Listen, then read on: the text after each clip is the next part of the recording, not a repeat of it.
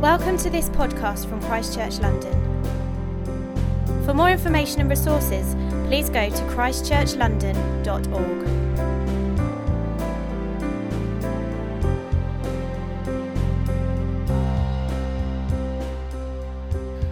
I want to start by giving a really big up to parents everywhere for the amazing job that you do. I came across the most amazing online resource where you can type in the ages of your children and it tells you just how much you have invested in their cute, precious little lives. So, just to kick us off, to warm us all up, a few statistics to get us going. If you've got one child, just one year old, on average over the last 12 months, you will have lost 1,989 hours of sleep.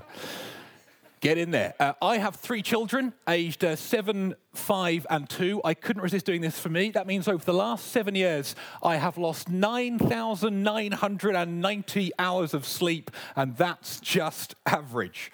Uh, one child, age one year, over the last year, you will have changed around about 3,600 nappies.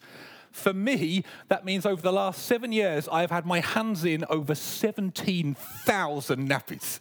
You are never going to want to shake my hand ever again. Uh, in one year, on average, you end up singing 1,560 lullabies. For me, apparently, that works out at over 13,000. Uh, though I have to confess, I don't think this computer software takes into account the slightly different parenting styles depending on where your child comes in the birth order. Uh, for the first child, I totally get it. You carefully pronounce every syllable of the lullaby. You intently dote over the merest change of expression. By the time the third child comes along, not so much. It's a bit more like rockabye baby on the treetop. And we're done. That's basically, basically how it works. The cradle starts to rock, the baby falls down, leave the kid in the tree. Once you get to number three, that's my advice. Don't judge me. Um, next, uh, if you have had a baby in the last two years, on average, over their lifetime, you will end up spending on them 231,843 pounds. Yowza. Uh, for me, that works out at 695,529 pounds. Oh my days. I mean, I mean, it really is worth it. It really is. Uh, just to give you a flavour of how worth it it is, last term, um, my wife and I got to go and inspect some of our kids' work in school. If you're a parent of kids in school, it's called Seeing Their Learning Journey. So you can go in all proud to see what your kids have been writing about. We went in, I took a photo of what each of my kids have written in reception and in year two. One of them, as a photo, had written, Dad is fat like a cat. And the other had written, Daddy is fat like a gorilla. I, I want my money back. Um, um, as a result of all this hard work, um, this website went on to show some of the quirky things that parents have done because they're just so tired. So, a few more stats for you. Apparently, half of all parents have put their clothes on inside out. One third of all parents have worn odd shoes. One in five, 20%, have apparently put breast milk in their coffee. I have been to some of your houses. I do not want to know if you have done that. And the weirdest one of all, one ninth, over 10% of parents have accidentally cradled the cat while thinking it's their child. really? When I saw that, I thought it says less about tired parents and more about cat people who are just weird, in my opinion. And um, apparently, parents of young children, it's only going to get harder. Uh, one of the things that my wife and I do, uh, Joy and I read like articles and books to prepare us for the next stage of parenting. I was reading something recently from an American author and speaker called Nora Ephron, uh, who said this. This quote caught my attention: "A child is a grenade." When you have a baby, you set off an explosion in your marriage, and when the dust settles, your marriage is forever different. Not better necessarily, not worse necessarily, but different. Uh, later, she ended up writing this, which amused me greatly. She said, One piece of bonus advice for parents when your children are teenagers, make sure you also have a dog. Why? So there's at least one person in the house who loves you. Great. Great, the best is yet to come. So, given all of that, here's the question I want to pose today. Given how hard parents work, if Jesus were here today, what would he want to say to parents?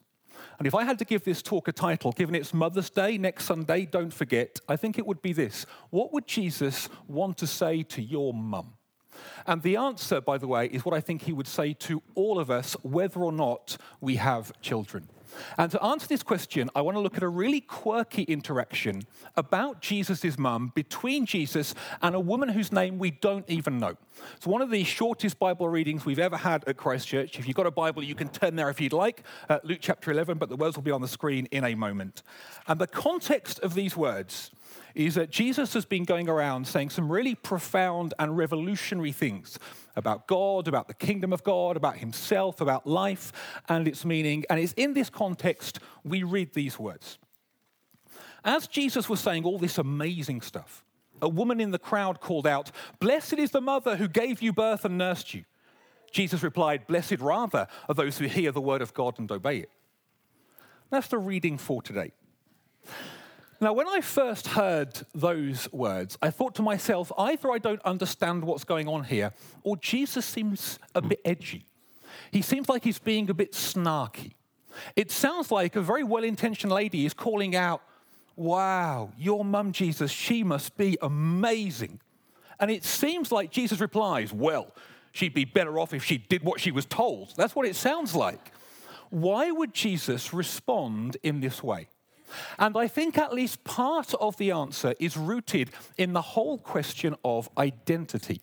And I want to do things a little differently this morning. I want to take the next 10, 15 minutes or so talking about our identity and then come back to this passage and look at this interaction through that lens to try and make a little bit of sense of it. So, when it comes to identity, I want to start by drawing a two by two diagram. And if you can't see this at the back, don't worry, there'll be some equivalent slides coming up on the screen behind me. Now, philosophers tell us there are two primary ways that we form our sense of who we really are, our identity, both of which are founded on fundamental human needs. The first way we form our identity is through others, our external world. And this is rooted in our fundamental human need for acceptance. There is an author by the name of Mitch Prinstein who's written a book called Popular. And one of the things he says is that when you and I were in senior school, there were chemical changes happening in our brains that made popularity, acceptance, approval seem like just about the mo- most urgent need in all the world. And those changes have stuck with us ever since. Now, in reality, our need of acceptance goes back way pre senior school. It's just there that we feel it particularly keenly. And as a result, many of us choose to form our identity through our external world and where we fit in the network of relationships in which we find ourselves. An example of this might be, for example, the character that Russell Crowe plays in the movie Gladiator. If you've seen that famous scene where he confronts Caesar in the gladiatorial arena, how does he identify himself? My name is Maximus Decimus Meridius, commander of the armies of the north, general of the Felix legions, and loyal to the true emperor Marcus Aurelius, father to a murdered son, husband to a murdered wife, and I will have my vengeance in this life or the next. Thank you very much. Any actor here is thinking, my job is safe. but here is somebody who's saying, Who am I? I'm a father, I'm a husband. I'm general to these people. I'm commander over those people. I'm loyal to this particular emperor. This is who I am. Conversely, the other primary way that we form our identity is through what I'd call reference to the self. Uh, rather than looking externally, instead I look internally to things like my thoughts, my feelings, my emotions to try and work who I really am. And this is based on our fundamental human need to be known. We want people to know who we really are and what we are all about. Perhaps this approach is epitomized by the lyrics to that famous Frank Sinatra song, I Did It My Way. Or if I had to pick somebody who exemplifies this, I'd pick the character Elsa in the Disney movie Frozen. You know the lyrics to that song? No rights, no wrongs, no rules for me, I'm free. Oh, let it go, girl, let it go. This is somebody, thank you very much, I'm here all day. This is somebody who says, This is who I am. This is where I'm headed in life. This is what makes me me. The other way we form our identity. Now, I think it's worth acknowledging that both of these approaches have merit. You could argue, for example, that forming my identity through my external world, well, the heroic narrative is what I might call self sacrifice. Less of me for the sake of my external world. If I choose to form my identity internally, you could argue that the heroic narrative is self assertion. This is who I am, this is where I'm headed in life, and no one's going to get in my way. But I want to go on to show that I think both of these approaches to forming our identity are fundamentally flawed. They do not lead to the life that we long for deep down, and I want to go on and explain why. Firstly, if I form my identity through my external world, the first challenge is that the network of relationships of which I am a part are constantly shifting and changing. And it can be really hard to work out where do I fit best. A really trivial example of this, though actually there are gazillions I could give you, but a really trivial example is right now I live in London. I could choose to use that to form my sense of identity. I'm a Londoner. I'm a city boy. I'm a man about town. Well, sometimes in a church like Christchurch, don't laugh at that, I'm cool. Sometimes in a church like Christchurch, I meet people from the north. Ooh. Hands up if you would identify as being from the north, northerners. Yep. Just watch your personal belongings if you're sitting nearby, only joking or part of the banter. Now, there is, there is a kind of north-south rivalry in the UK. But hey, later on this year, it's football's World Cup. Well, at that point, it's come on, England. I don't care where you're from. We're all part of the same tribe. Of course, you know, good luck to Wales and Scotland too. Oh no, you didn't make it. Ha! Only the flag of St. George in my particular world. But in a couple of years' time, when the Olympics rolls into town, suddenly cheering for the United Kingdom's Andy Murray is fair game. He's now one of us. And of course, when golf's Ryder Cup takes place, I'm now part of the cultured team ethic of the European elite against those nasty Americans and so on and so forth. It's a really trivial example of how our tribe is constantly changing, and we're always trying to work out with whom do I fit best. Another challenge with forming my identity through my external world is what happens when my internal desires clash with the people of whom I am a part. Really tame example of this is when my granddad was in his late teens, early 20s. He really wanted to be a journalist. But his father was in the grocery trade. And he said, no, you're not doing that. Because I work in this industry, and my dad did, and his dad did, and his dad did. This is what you are going to have to do with your life. And he had to forsake his own desires and longings for the sake of the tribe of which he was a part. And of course, we all know more serious examples of this, where people have had to know their place to fulfill a certain role in society. More than that, the culture of which we are a part pushes identity formation upon us in lots of invisible ways, many of which you could argue are actually oppressive in nature. A really tame example would be right now, all of us, you could argue, feel a certain pressure to look a certain way and to dress a certain way. You are all dressed in a way that 100 years ago would have seemed absolutely preposterous. Why do we dress this way? It's because of partly where we choose to form our identity. You can say that when you form your identity through your external world, there's a pressure to achieve a certain status in life. Dare I say it, in certain cultures, there's even a pressure to hold certain religious beliefs or political opinions.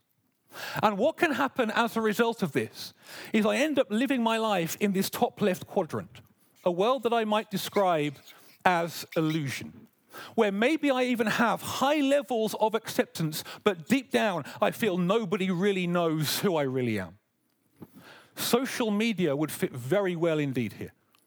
I heard the other day that on YouTube alone, there are over 13,000 tutorials about how to take the perfect selfie. We can become very adept at creating these online personas that look absolutely amazing, but deep down we feel, is that the real me? Does anybody know who I really am and all the pains and vulnerabilities I carry around with me every single day? Approval addiction can go up here. You want to know the symptoms of approval addiction? There's this desperate need to know what do other people really think of me. It can be a very wearying place to live. But before we start thinking that, therefore, the antidote to all of this is I therefore need to start living for myself rather than living for my external world, I think this approach to forming our identity is equally flawed. Let me give you a couple of examples why. Firstly, how do I know who I really am inside? Who is the real me? Let me give you an extreme example to make the point.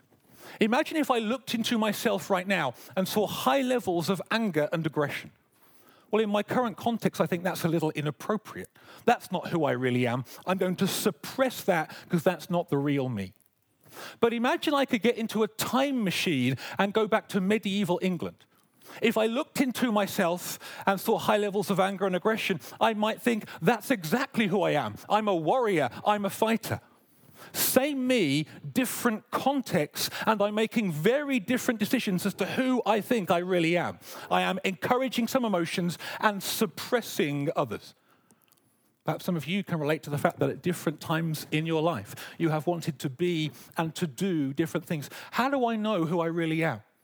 And this sense of finding out who we really are, it bleeds into every part of our life. Before I worked for Christchurch, I was a journalist with the BBC. And when I got asked to give that up and work for the church, it felt like it tugged on my sense of identity a little bit too much. I began to picture myself in 50 years' time, journalist Andy over here, church worker Andy over there, and I felt like I was looking at two very different versions of me. Who's the real me? And we'd love to think that all our inner desires order themselves in a very neat, natural way. In reality, the very opposite is true. The brilliant author Francis Spufford puts it like this We are a being whose wants make no sense, don't harmonize, whose desires deep down are discordantly arranged, so we truly want to possess and truly want not to at the same time. Now, just put all that complexity to one side for a moment. Let's imagine I can look into myself and I know exactly who I am. I know exactly where I'm headed in life. I'm going to be like Elsa in Frozen. No rights, no wrongs, no rules for me. I'm free to do whatever I want to do. Sounds amazing. Until we remember that poor Elsa lived all alone in a frozen ice castle, save for a big marshmallow monster of a company. You see, the danger is when I live for myself, what happens is I drop into this bottom right hand quadrant, a world that I might describe as being one of rejection where people might know who I am and what I really stand for in life, but the more I do that, the less acceptance I receive from my wider community. You see, in reality, who really wants to live around the person who is only living for themselves? I know I don't. And the more I live for me, the more rejection I can receive from my wider community. This is a deeply painful place to live. And this top left quadrant is a deeply wearying place to live. And so, what many of us do is re- we retreat to this bottom quadrant here a world that I might describe as being one of isolation, where I feel that nobody really knows who I am and I'm not really accepted anyway. It's a deeply lonely place to live. One of the reasons I can end up here is because I look into myself and see all my weaknesses and failings and think, I don't even want to know me. I don't even like me. And if other people knew what was going on inside, they wouldn't like me either. This is utterly toxic for the human condition. I read some statistics on this recently that suggested if you live in a place full of high air pollution, it increases your odds of dying early by 5%. With obesity, by 20% with excessive drinking by 30%, but with loneliness. Loneliness increases our odds of dying young by 45%. There is an epidemic of this in the UK right now. It's crazy to think that the government has just appointed a minister to deal with loneliness. So, if forming my identity through my external world does not work, and through forming my identity through my internal world does not work, what on earth is the solution? Well, there was a quite brilliant philosopher and author called Soren Kierkegaard who talked about this. How do you form a more stable and secure sense of self? And he outlined the weaknesses of both of these approaches. He says, if you live for your external world, it'll always end in pain because people are imperfect and they will always let you down. And if you live for your internal world, you're going to end up putting an enormous pressure on your shoulders to perform, to succeed, to achieve. What does it do for your identity when you fail? What do you think of yourself then? And more likely, what happens when you look into yourself and you don't like what you see? How does that shape your sense of identity and the way that you see yourself? So Kierkegaard suggested this. If forming my identity through my external world doesn't work, and forming my identity by looking inwardly is equally flawed, maybe we have to look up to God, to somebody who does not change, to somebody who knows the very worst of who I am and who accepts me anyway. The answer, according to Kierkegaard, is what he called unconditional love. He also described this as living for an audience of one. You see, if you want the most unique element about the Christian faith compared to any other worldview, religious, humanistic, or otherwise. The uniqueness of the Christian faith is this in any other worldview, I get my value, I get my identity through what I do with my life, how much I achieve, where I fit in society. Even with the gods, if I want the gods to accept me, I've got to read the holy book. I've got to pray every day. I've got to do lots of good works. Christian faith says this no, you can never be good enough. And so God sent his one and only Son, Jesus, to give his life for us. And if I come to God through him, then God sees the very worst of who I am.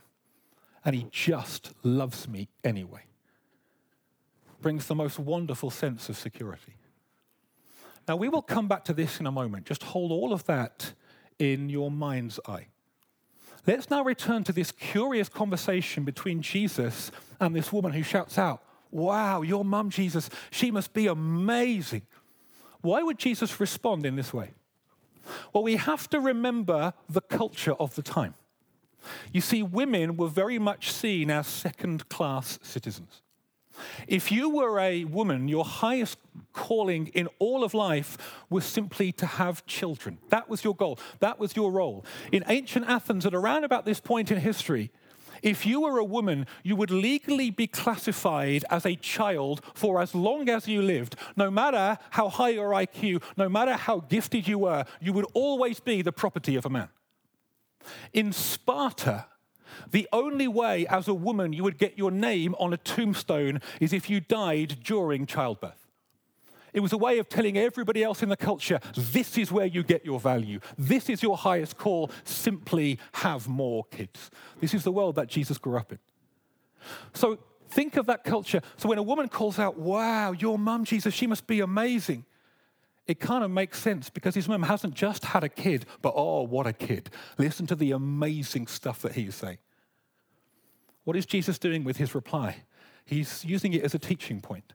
He's saying this as a woman, as a mother, you are more than simply a reproducing machine. Your value comes from more than being someone who reproduces life.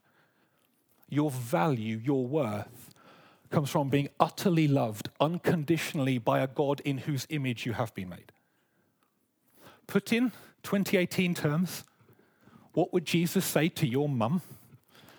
I think he'd say this you are not defined by the job you think you are doing as a parent. I think Jesus would say this You are not defined by how your kids turn out in the future. Oh, glory, isn't that amazing news? I have met some of your kids. This is really good news. Your children could end up being an astronaut or end up curing some disease in the future, or they could end up in prison or anything that comes in between. That is not where your value comes from. I think Jesus would say this your value doesn't even come from whether or not you have kids. Your value doesn't come from whether or not even you are married. It doesn't come from your relationship status, how long you have been single, the size of your salary, the length of your job title at work. Your grades at school or university, your prospects for the future, the size of your property portfolio, everything in 2018 that would cause us to call out from the crowd, wow, you are so blessed because of all of this stuff, Jesus would say, no, no, no, no, no, no. Blessed rather are those who know that their value does not come from things that can change like shifting sands, but from those who know they are loved by a Father in heaven who sent his Son to give his life for them, that they might know this kind of security and freedom. When we understand this, it just changes everything as to how we live life. Imagine this week, for example, you've got a really difficult assignment at work. It means your value doesn't change depending on what your boss thinks of it. Your value doesn't change depending on how many compliments you get from your colleagues. Your value doesn't change depending on whether or not you get that promotion. No, your worth remains the same regardless. It brings such comfort and such security. And there is another final twist to this. Because Jesus talked about hearing and then obeying, living this stuff out. You see, as I understand that I am unconditionally loved, I can then communicate this love to a world that so desperately needs it. I can show unconditional love to other people, not to get acceptance from other people, but simply because I am accepted. What might that look like? Let me just give you one example. 2,000 years ago, baby girls were not particularly well thought of. They were largely seen as disposable commodities. In fact, in the Roman Empire, of which little Israel was a part, there was a law in place called the Law of Romulus which obliged you to care for every son that you had, but only the firstborn daughter. Any other daughter was seen as disposable, and often, shockingly, they were on things like rubbish dumps. In the ancient city of Delphi, of the 600 families that history records lived there, only six raised more than one girl. The rest we can safely assume were just thrown away.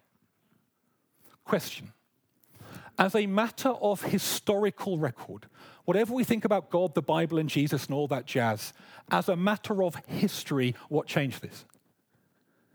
The answer is this it was a group of followers of a rabbi called Jesus who understood this that someone's value doesn't come from things like your gender or your prospects for the future, how many battles you can win. No, your value comes from being unconditionally loved by a God in whose image you have been made. And therefore, little girls have exactly the same value as little boys, and we will raise them as equals. Changed all of history. And so, and so, and so, in the light of all of this, if I had one prayer for us as a community in South London, if I had one prayer for these beautiful little lives that were on stage a short while earlier, I think it would be this that increasingly we understand the security and comfort that comes from, as Kierkegaard said, living for an audience of one. That we are increasingly set free from the pressure of having to perform for our external world, fulfill lots of roles in lots of different settings. Maybe you can relate to being a slightly different person in church on Sunday than you might be in the workplace on Monday. May we be set free from that that we are released from the loneliness and isolation that comes from living for ourselves. And that as we increasingly understand that, my prayer goes even further that we increasingly show that love to a world and to a nation right now that desperately needs it. That our legacy as a community would be that the rejected and the lonely and those living in a world of illusion know they are utterly and completely loved. And more than that, that as a community we see the inherent value and worth in every single person that we come across, even and especially those that we would often ignore. That we see the value and worth tomorrow in the cleaning lady at work, in the person that serves us burger and chips in the fast food outlet, in the man begging for money in the street, in the refugee that we see the value and worth in the person that works for that political party that we really hate. That we see the value and worth in the banker and the millionaire who use their money in ways that we think is not right. Their value doesn't come from what they do. That we see the value and worth in the person that voted the opposite way from us in the European referendum. that we see the value and worth in the Trump supporter and the Democrat and the person who holds very different beliefs and worldviews from us. And that as a result, the world in which we live is different because we don't measure people by what they do on the outside, but the fact they are utterly loved by the God who created them. Luke chapter 11. Oh, wow. Jesus, your mum, she must be amazing. Oh, she is, says Jesus. Oh, she is. But not for the reasons that you think. Maybe the band want to come up. Why don't we stand to our feet for a moment?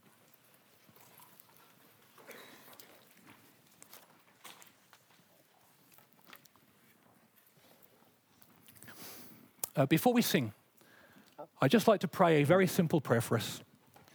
But before I do that, I just want to leave 30 seconds of quiet stillness for you to reflect on from where you have been getting your sense of identity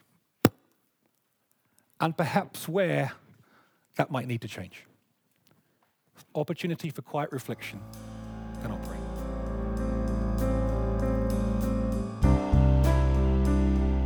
Thank you for listening. For more information or for further podcasts and downloads, please visit christchurchlondon.org.